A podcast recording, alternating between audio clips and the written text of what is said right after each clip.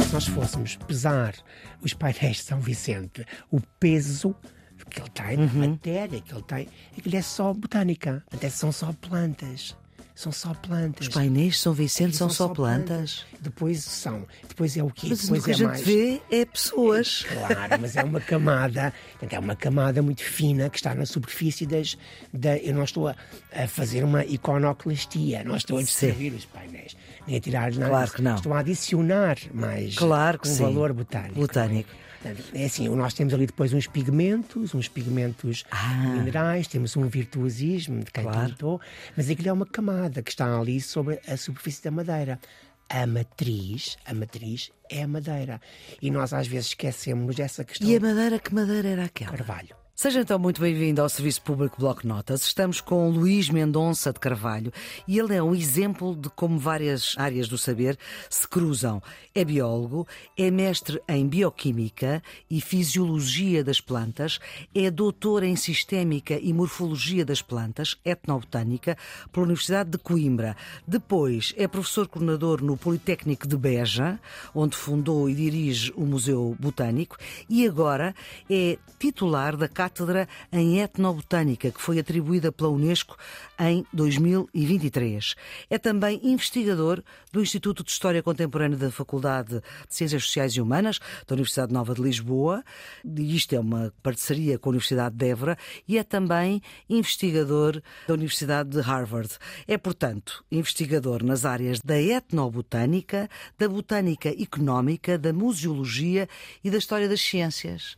Bom, professor Luís Mendonça de Carvalho, vamos agora pôr arte nas plantas ou as plantas já têm arte ou qual é que é a simbólica das plantas na arte? Bom, a simbologia das plantas na arte é uma área muito rica e permite-nos eh, desfrutar da arte de uma maneira que, se nós não estivermos iniciados nessa simbologia, podemos desfrutar na mesma, de deleite. Mas eh, a mensagem que hum, o artista eh, quis eh, transmitir será mais completa se nós a entendermos. Sim. Digamos assim, Exatamente, isto é, claro. é um- é uma verdade comum, mas às vezes não é só eh, um- não é só a técnica, não é? Há ali também uma mensagem. Pronto, e é muito interessante. Nós, por exemplo, fazemos o exercício de entrar num museu e Hum. pensar assim: bom, agora o museu é um jardim morado, como havia antes os jardins Sim, morados, aqueles jardins muito simbólicos. Sim. Um, é um jardim morado e nós agora vamos aqui encontrar usos materiais, portanto, como matérias-primas, e usos simbólicos de plantas. Uh, e vamos então à procura. Vamos então procurar essa, essa, essa, esse, esse bosque, esse jardim encantado. Uh, No caso das matérias-primas, é sempre muito interessante pensar que a arte, como nós a vemos, por exemplo, uh, no Museu Nacional de Arte Antiga, Em Lisboa, em sim. Lisboa, por exemplo, ou noutro museu, e não nos esqueçamos que uma parte dos museus nacionais e até mesmo eh, regionais ou locais tem arte que veio de conventos extintos. Portanto, há muita arte sacra, por exemplo, em museus nacionais, quer sejam locais ou eh, regionais também. E, e é interessante também procurar aí então o tal jardim e ver que uma boa parte dessa arte foi construída sob uma matriz botânica. Mas matriz botânica como? Sobre tábuas, sobre tábuas. Tábuas de madeira. Exatamente, painéis de madeira, sobre telas de linho. Uhum. As telas eram em linho, os painéis eram em madeira. Era o que havia? Era o que havia. Uhum. Bem, sei que também há a parte de geologia, também há calcário, também há, Há mármore, pedra, claro, exatamente. trabalhado, não é? Sim, claro. Para a escultura, claro. Claro, nós, e também podemos fazer este exercício sob uma perspectiva animal. Vamos Hum. lá ver aqui animais representados. Ahm, no caso do- das plantas, essa parte é importante. Repare, por exemplo, os painéis de São Vicente, Sim. que nós eh, estudamos como sendo um, um exemplo eh, máximo da arte portuguesa. Os painéis de São Vicente, se fôssemos Atribuídos a Nuno Gonçalves. Exatamente. Portanto, se fôssemos ver, em biologia nós falamos muito do peso seco e peso fresco. O que é exemplo, isso? O peso seco e peso fresco é, por exemplo, uma planta, quando se colhe, vai-se pesar pesar e vê-se qual é o seu peso. É o peso fresco. Uhum. E depois vai-se secar e ver qual é o seu peso, para depois ver mais ou menos o conteúdo em água que tinha. Certo. Agora, e isso serve para. Isto serve quando se fazem trabalhos de. para ver qual é a matéria orgânica que tem, sem ser. A, a água não é orgânica, mas Sim. qual é a matéria que tem, para ver se aquilo não é só água. Por exemplo, no caso dos, de alguns frutos, para ver se aquilo não, tem ali ma, mais matéria. E faz-se muito isso em, em, muitos contextos de biologia. Eu então, lembrei-me disso agora, porque se nós fôssemos pesar os painéis de São Vicente, o peso que ele tem, uhum. a matéria que ele tem, aquilo é só botânica, até são só plantas. São só plantas. Os painéis São Vicente são, são, só plantas. plantas. Depois são. Depois é o quê? Mas depois o que é a gente mais... vê é pessoas. É, claro, mas é uma camada. É uma camada muito fina que está na superfície das. Da, eu não estou a, a fazer uma iconoclastia, não estou a destruir os painéis, nem a tirar nada. Claro que não. Estou a adicionar mais claro que um sim. valor botânico. Botânico. É assim, nós temos ali depois uns pigmentos, uns pigmentos ah. minerais, temos um virtuosismo de quem claro. pintou, mas aquilo é uma camada que está ali sobre a superfície da madeira. A matriz, a matriz é a madeira. E nós às vezes esquecemos dessa questão. E a madeira, que madeira era aquela? Carvalho. Carvalho. Carvalho. Carvalho. É uma madeira que dura muito, não é? É, dura tanto. É, é, dura, dura. claro. Dura muito. E é assim, é uma madeira de carvalho. Pode haver outras obras que são feitas noutra madeira. Por exemplo, estou-me a lembrar de um outro exemplo que não está em Lisboa. A Gioconda, portanto, que está no Louvre, é feita sob madeira de chopo. Portanto, à partida, porque bom, o chopo, naquele contexto ecológico, contexto, é no Sim. local onde Leonardo estava, era uma madeira usada para, era uma madeira comum, usada para.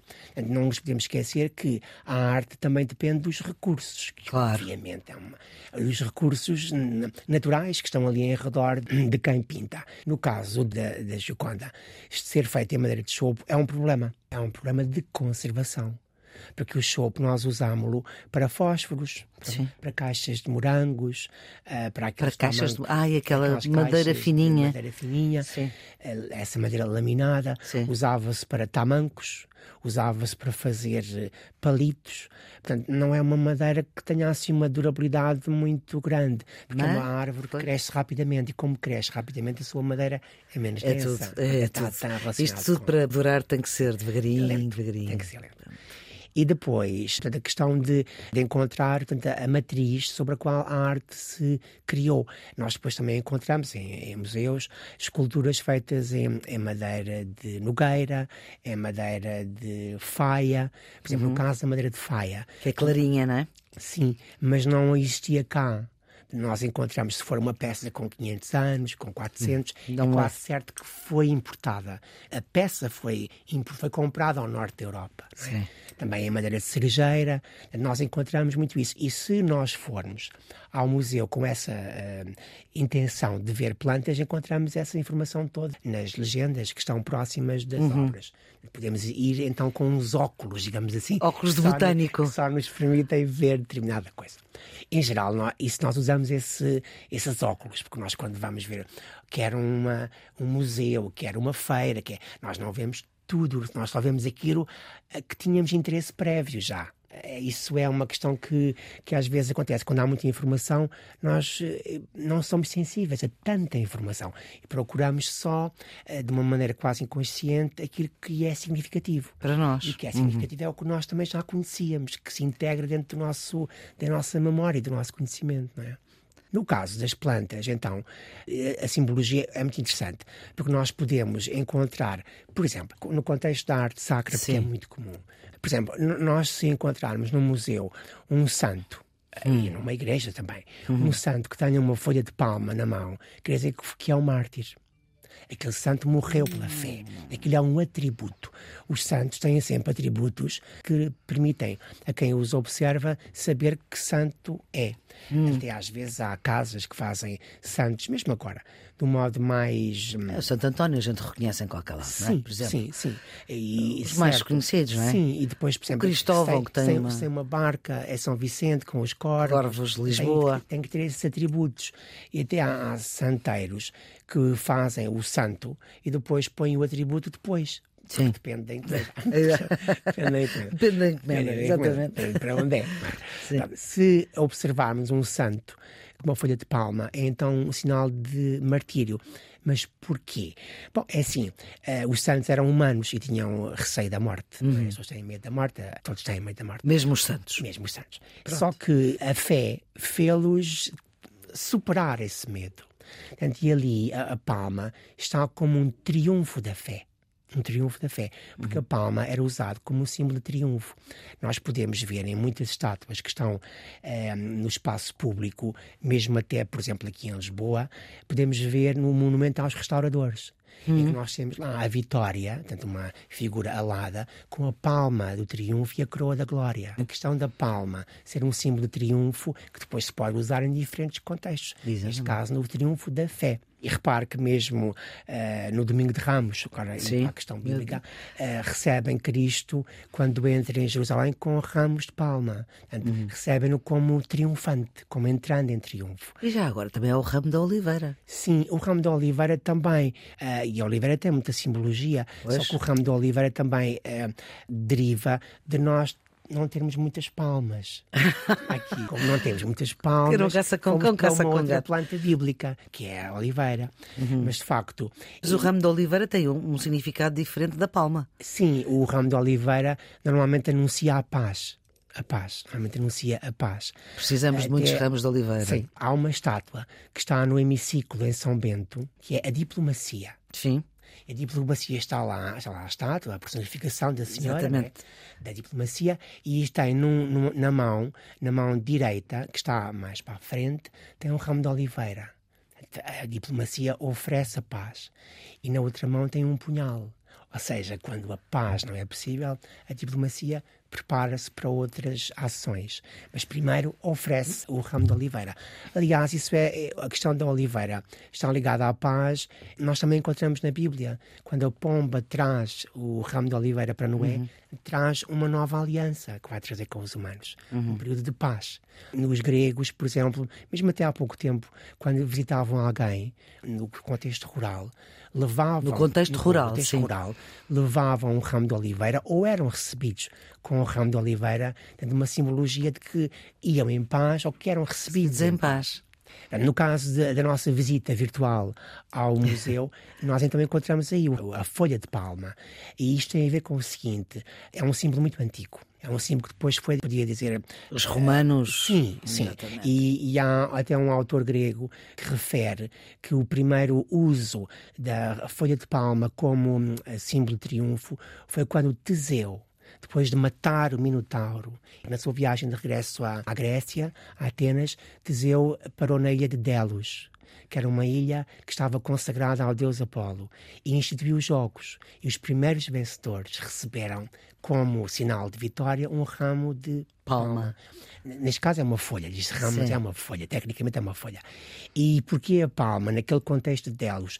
Porque a mãe de Apolo, eh, Apolo nasceu em Delos, e quando ela estava com as dores de parto, encostou-se a uma palmeira. Portanto, a palmeira ficou consagrada ao deus Apolo. E quando Teseu institui os jogos em honra de Apolo, oferece-lhe eh, aos vencedores a folha de palma. Esse é o primeiro registro da- do uso da folha da palma como um símbolo de triunfo. Que havia vários jogos. Havia em Olímpia, havia no Istmo, havia em, em Delos, havia em Delfos. Mas em Delfos o que usavam, e nós também vemos muito isso no espaço público e nos museus, eram coroas de loureiro. Coroas de louros, exatamente. de louro. Que, que depois Depois César. os gregos usavam as coroas de louro para se purificarem depois de regressarem dos campos de batalha. Só que depois, mais tarde, os romanos começam a usar as coroas de louro como um símbolo de, de vitória. Portanto, e isso depois acabou por ficar assim. é? Mas já agora, nos Jogos Olímpicos, coroavam-nos com ramos de eh, zambujeiro, a oliveira silvestre. Portanto, nos Jogos Olímpicos eram coroados com ramos de oliveira. Nós temos muitos zambujeiros aí Sim, pelo nosso Alentejo. E oliveiras, mas é, isso leva-nos claro. para outra questão, que é a questão das plantas exóticas e da importância que têm para nós. Professor Luís Mendonça de Carvalho, vamos ficar por aqui nesta nossa conversa no Serviço Público Bloco de Notas, que é um programa que ajuda quem está nos últimos anos do secundário, mas também quem quer saber mais.